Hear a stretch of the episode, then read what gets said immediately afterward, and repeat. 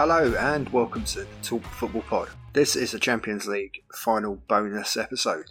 I'm your host Hodgie, and on the eve of the Champions League final between my club Chelsea and Manchester City, I'm here to preview the match. So let's have a look at the teams.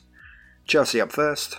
Thomas Tuchel confirms N'Golo Kante and Edouard Mendy are fully fit. That's a huge boost for the Blues.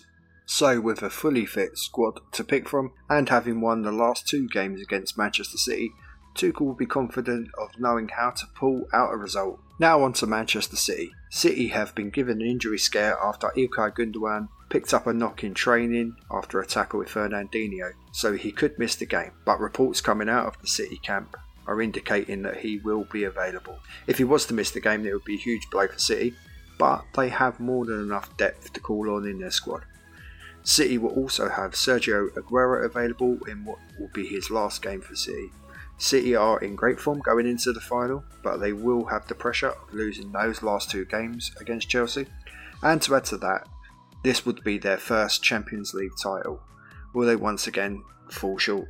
It has been 51 years since City won a major European title. That does not stop them from rightly so being favourites to win the match. Tactically, Thomas Tuchel will need to get his lineup and game management right. Will he go with a fast attacking forward line, or will he be tempted to start with someone like Olivier Giroud to maybe try and retain the ball? Giroud could certainly add something to the lineup with his hold up play and allowing midfielders to come more into the game. With less than 24 hours to go, both squads will start to feel the nerves and the pressure building, especially with fans in attendance. The adrenaline is sure to be pumping. So let's hope it's an exciting game. It should be with the way both teams play, and it's great to see two young English players at the forefront of both teams in Mount and Foden. Both have the ability to turn a game in a flash. I can't wait, obviously, my heart says Chelsea, my head favours City given the form they are in, and possibly they'll have just a bit too much on this occasion for Chelsea. But I will keep my fingers crossed and I'll wish the best of luck to Thomas Tuchel and his squad. Come on, Chelsea, you can do this. So, thank you for joining me, your host Hodgie, on this special Champions League final edition of Talk Football Podcast. We hope to catch you on the next episode, and don't forget to check out all of our other episodes.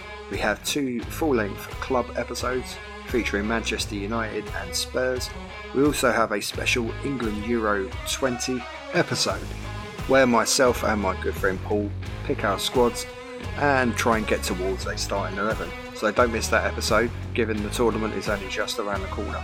We look forward to seeing you soon. From all of us at the Talk Football Pod, take care.